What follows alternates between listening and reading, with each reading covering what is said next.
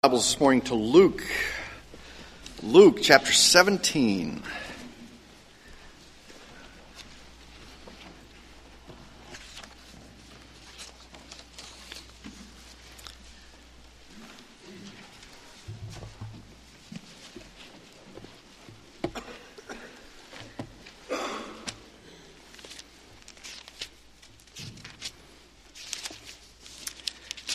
Now, when I go about working out a sermon, sermon schedule, I just kind of, you know, look at uh, where we are, what the Lord, what I think the Lord wants us to know.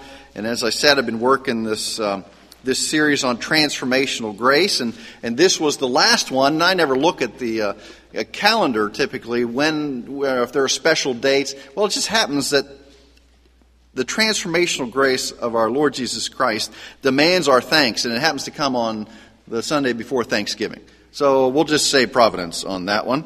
Um, and it demands our thanks, and that's kind of the whole thrust of the service.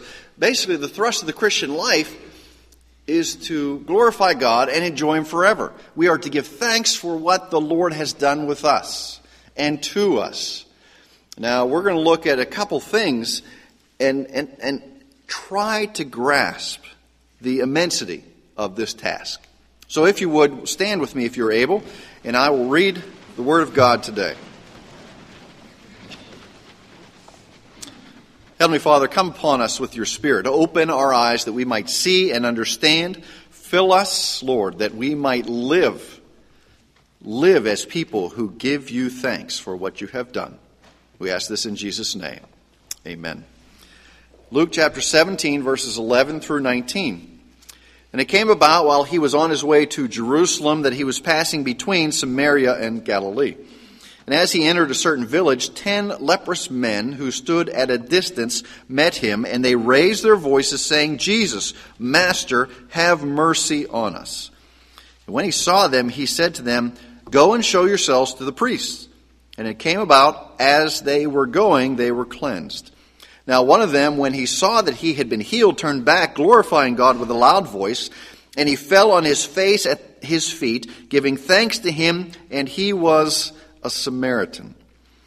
Jesus answered and said, Were there not ten cleansed? But the nine, where are they?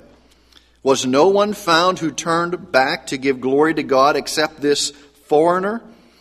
And he said to him, Rise and go your way. Your faith has made you well. This is the inspired word of God for us today. Please be seated.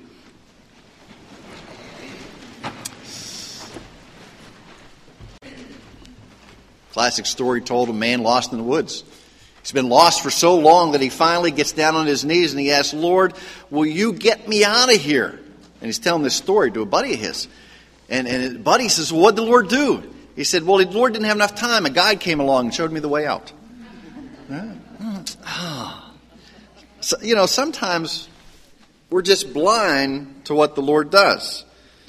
You know, the person on the house, and the floods are coming, and he said, No, Lord's going to save me. Lord's going to save me. And he says, uh, Well, the, the fire truck comes along. He says, Come on, the floods are coming. No, no, Lord's going to save me. Then the water rises and the boat comes along. He says, No, no, Lord's going to save me. He's, he's at the peak of his house and, and the water's rise and A helicopter comes. He says, No, no, I'm trusting the Lord. And he drowns. You know? And he gets up and sees the Lord. He says, Lord, where were you? He says, Well, I sent you a fire truck and a boat and a helicopter. Why didn't you do it? Okay? So often, the things that are plain in front of our eyes that the Lord has done, we don't see. And we fail to give thanks. Now, here you have in Luke kind of a classic illustration of the plight of the people of that time. Now, in context here, Jesus has been in the community, so to speak, in the geographic area, and he has been healing. And we've looked at this in, in another gospel, this is about the same time, where he has not been healing in a sense for salvation. Often we see, as here in the leper's uh, instance, that this individual was saved. Jesus has simply been in the geographic area, in the hills, healing as, de- as a demonstration that he is the Messiah. Okay? So, in reality, disease in these communities ceased to be. People who were crippled ceased to be. People who were possessed by demons ceased to be, simply because Jesus came into that area for a period of time and healed everybody that they brought to him. Everybody that they brought to him.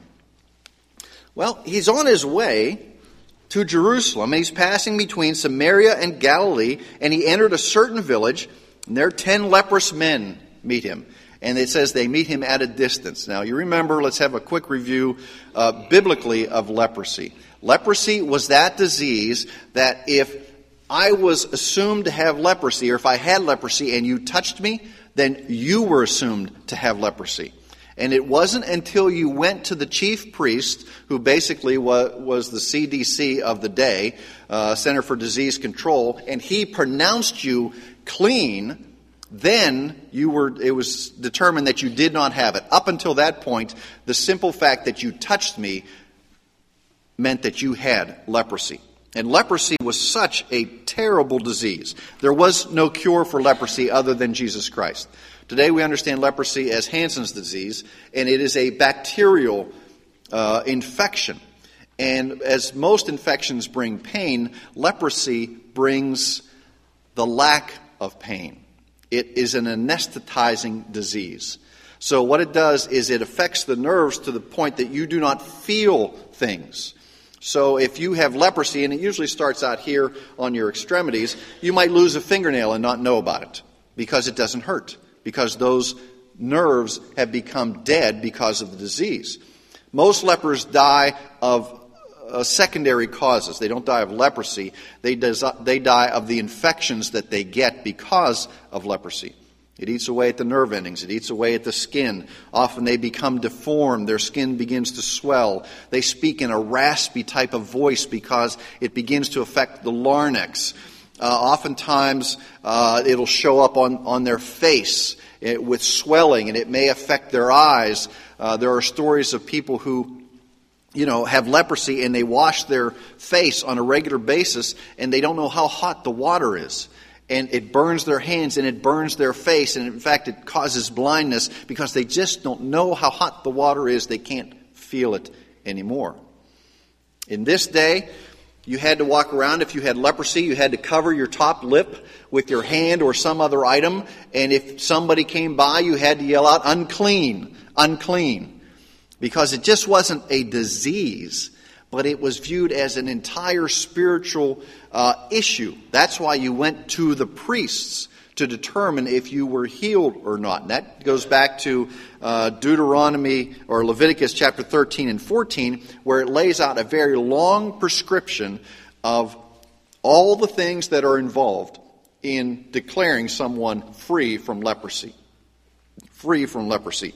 And remember, if you were a leper, you had to go outside the city gates. No longer could you stay within the city. No longer could you go to the synagogue and worship. No longer could you hang out with your friends or with your family. No longer could you go to work. The only people you could spend time with were other lepers. And then, of course, was it Ben Hur? If you remember the, the images of Ben Hur and, and taking food out to his mother and sister, uh, and they were in the caves, and that was the leper colony. That was pretty much what it was like. They all lived outside of town. They could come to the gates, around the gates, and beg, but you could not touch them. You had to stay far away from them. It was misery. It was not a quick death, it was a slow death of years of struggle and years of isolation. Think about it. Not being able to touch anybody except somebody else with the same disease that you had for years and years and years. Well, here they are. Ten leprous men. They stood at a distance. Jesus is over there, and they yell out to him, Jesus, Master, have mercy on us. What did they not ask for? Healing. They asked for mercy. Now, we see in the Old Testament there are places where God actually curses people with leprosy for their disobedience. Often, I think it's Haman or Naaman the king uh, gets cursed because he is uh, disobedient to God, and the servant girl comes up and says, "Well, go wash in the Jordan seven times," or is it the prophet? I, I'm blanking here. Go wash in the Jordan. He says, "I don't go wash in the Jordan. I'm the king." He says, "Go wash in the Jordan." When he washes in the Jordan, he's cleansed. Okay. So often it was seen as something that people were cursed with as well as a disease. So he, they cry out for mercy. Have mercy on us, Jesus. Now, when he saw them, he says, verse 14, Go and show yourselves to the priest. Now, in other places, we see Jesus in the early portions of Mark, early chapter, uh, chapter 1 of Mark. He reaches over and, moved by compassion, he touches the lepers and heals them. Okay, now remember, you weren't, you weren't supposed to touch a leper, but that didn't stop Jesus. And he reaches out and touches them, and they are healed in an instant. Well, he doesn't mention anything about healing here. He just says, and doesn't touch them, he just says, Go and show yourself to the priest. Now, remember, the priests were the Center for Disease Control, they would say whether the individuals had been healed or not. So we make some assumption that they figured if Jesus said, Go show yourself to the priest, and this is the guy that we've heard so much about working in the hill country, healing all these people, that something must going to be happening. So they all ten headed off to the priest. Now remember, it is a, an anesthetizing disease. You begin to lack feeling in things. You can imagine here are these 10 guys who have probably been together for years, and they're off on their way to show themselves to the priest. And they don't know what's happening because they can't feel. Remember, they can't feel. And it came about as they were going, they were cleansed. Now, what would have happened if one said, Well, you're not going to heal me?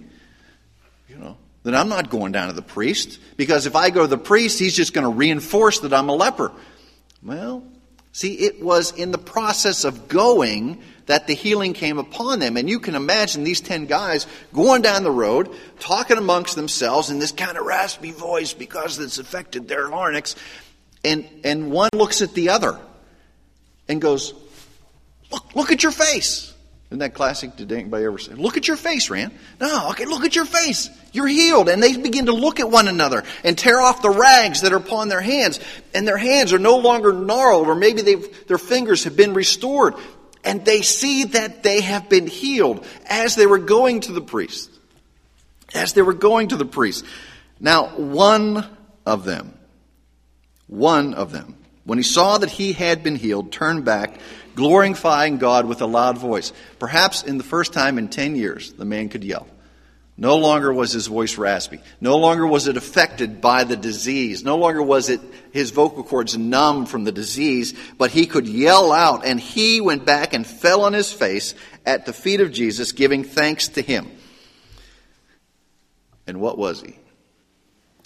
A Samaritan. A Samaritan. Now, what do we know about Samaritans? Well, there were people from the north. They were what the Jews called half breeds. They were half Jewish, half Gentile, okay? And they did their own thing up there, and the Jews would literally walk around Samaria rather than walk through Samaria. They hated the Samaritans. But we see Samaritans figuring quite prominently in the things of Scripture. The Good Samaritan, you know, the Jewish guys pass by the man who has been beat. Well, they've got places to go. I don't want to defile myself. I'm on the way to the temple. The Samaritan takes the time, spends his own money, puts him on his own mule, takes him to the uh, inn, says, I'll come back and pay more. Okay, Jesus often uses this, this divide between Jews and Samaritans really to raise it into the Jews' face and say, look at what these people do. Now, jump to 18. Was no one found who turned back to give glory to God except this foreigner? Allos genus is the Greek. Another race. He doesn't call him a Samaritan again. He calls him another race. He is highlighting this fact, this divide, and, and from this, you know, it's, it's terrible to make the jump without more evidence, but this is kind of implicit here. From this, I'm going to say the other nine were Jews. And this was the only one who wasn't a Jew. And he comes back with a loud voice, praising God, throwing himself at the feet of the one who healed him, glorifying God. And Jesus says, Were there not ten cleansed? And this is a rhetorical question, because he knows there were ten cleansed, but he's making a point to the larger crowd. Literally, it says, But the other nine, they're aware. They are aware. Now, what did the other nine do? Imagine you've been a leper for 10 years, 15 years, does, one year, doesn't really matter. You're healed suddenly. Do you go all the way to the priest? Or do you begin to dance and to run and kiss your wife who you've not seen, been able to touch in years, or go hug your children, or go back to your parents' home? What do you do? You've got all these emotions and all these thoughts running through your mind. You have been suddenly released from a disease that isolated you. You have been released from a disease that was darkness, that you were bound to by, by the chains of culture and society. You were isolated. You could not be involved in anything else, and suddenly you have been healed. What do you do? I, I don't know. Who knows what these other nine did?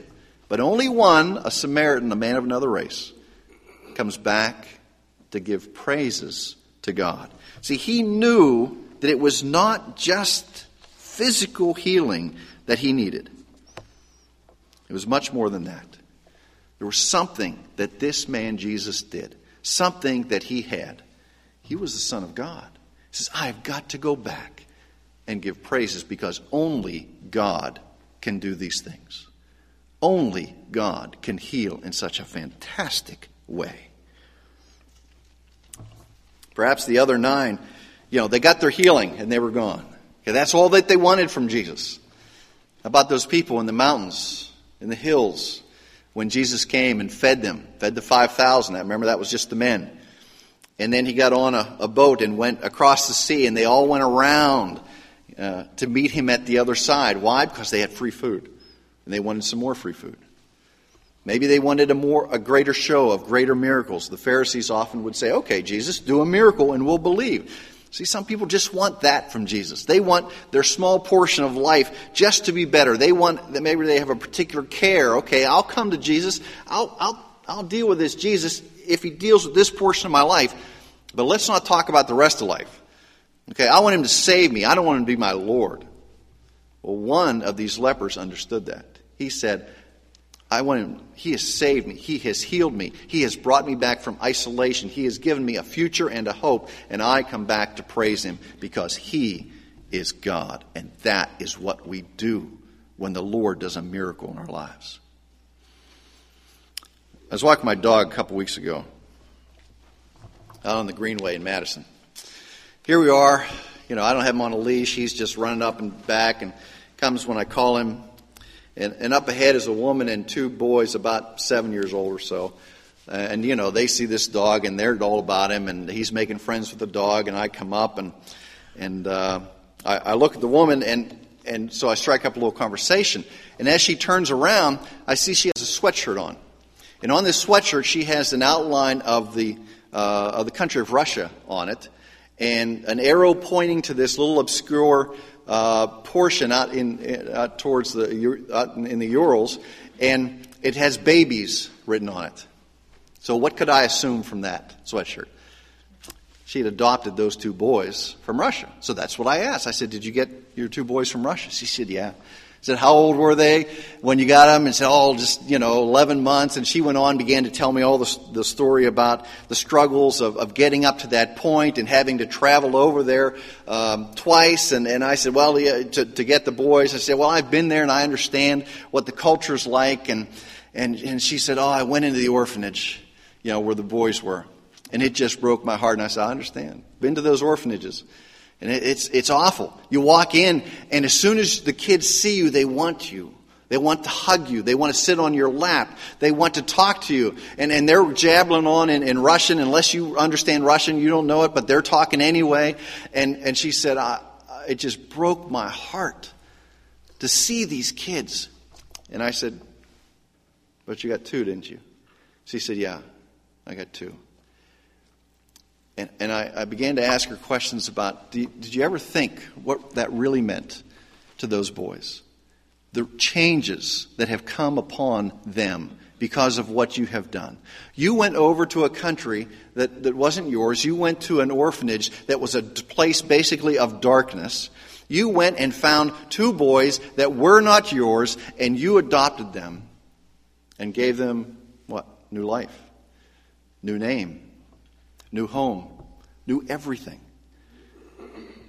I said, And, and she, she grasped this a little bit. I said, Do you think that, that sometime the boys will realize this? And she says, Well, you know, maybe down the road when they're a little bit older, they'll come to realize the difference in their life because of what, you know, she and her, her husband had done. And then by this time she knew I was a preacher, I turned the corner and I said, Well, you know, that's what our, our Lord does for us. He comes and gets us when we're in darkness, when we don't have a name, when we don't have a family, when we are bound by the chains of sin. He comes and He calls us and gives us a new name and gives us a new family and gives us an inheritance and gives us a future and a hope. And we are forever changed. And, and this was all, you know, this was new to her. And I said, you know, we're given these things. And our response should be what? What was the response the leper should have? Remember? They were isolated, they were forever lost. These two boys, if she would not have gone over there, her and her husband, and found them, sought them out, and brought them out of that, do you know what their life would have been like? What their chances of success would have been, what their hope for happiness, hope even to hear the gospel would have been slim to none. But yet she has brought them, given them a new home, a new name, an inheritance that they did not have. And the Lord does the same thing for us. He comes and finds us when we're in darkness. He comes and finds us when we are His enemies. When we are haters of God, that is when Jesus Christ died for us. That is when the Lord comes for us and says, You belong to me. I'm going to give you a new name. I'm going to make you my child. I'm going to give you a new home, a new family. I'm going to give you an inheritance that never fades. I'm going to give you a future and a hope. That demands our thanks. And that is so beyond what we can understand. We think, how can I thank the Lord for a life that is forever changed? Not just in this lifetime, but for all eternity. Our lives have been ever changed because of His grace. It demands our thanks each and every day. Each and every day, we should think how grateful I am that the Lord came and got me. It wasn't because I was so special, it was simply because of his fantastic love for us. Let's pray.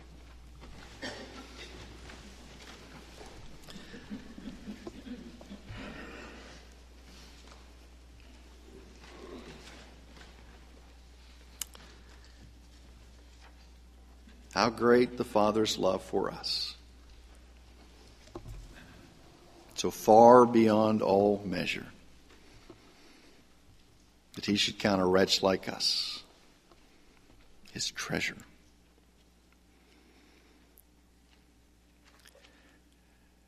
Lord, so often we say, Thank you for small things done for us. Thank you for a discount at the store. Thank you when our neighbor cuts the grass for us but you have given your Son for us. He gave his life, died on the cross, and shed his blood that we might be forgiven of sin that would forever separate us from your presence. You have reached out to us, we who have offended you with our sin, and you have made a way for us to come back into your presence. Lord, thank you. Thank you like the leper, cry out with a loud voice, Thank you, Lord, for what you have done. For you are God and we are not. Remind us, Lord, that it is your work that has accomplished this. And we are called to give our lives as a living sacrifice for you, holy and blameless, that in all that we do, you might be seen and heard with our praises and our thanks. Lord, for the salvation that has come to my life as an individual, knowing what I was like before, lost, bound by the chains of sin, I thank you, Lord. For this body of believers that you have brought together, I thank you, Lord, for their many gifts, for their, their many abilities, for the maturity of faith that they have. I thank you, Lord. For the healing that comes with your power, I thank you, Lord. For your steadfast love and mercy, I thank you, Lord. Oh, the list could go on and on and on. Lord, but we offer our lives as living sacrifices.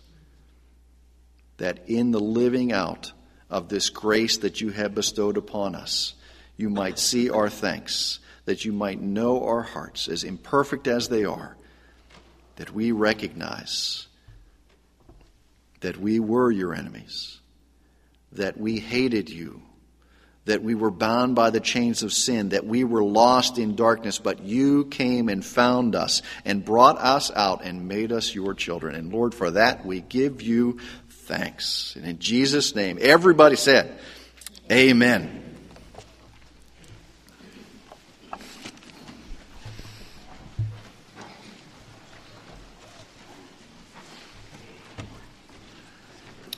We gather together to ask the Lord's blessing. 387 is our hymn. Let's stand as we sing 387.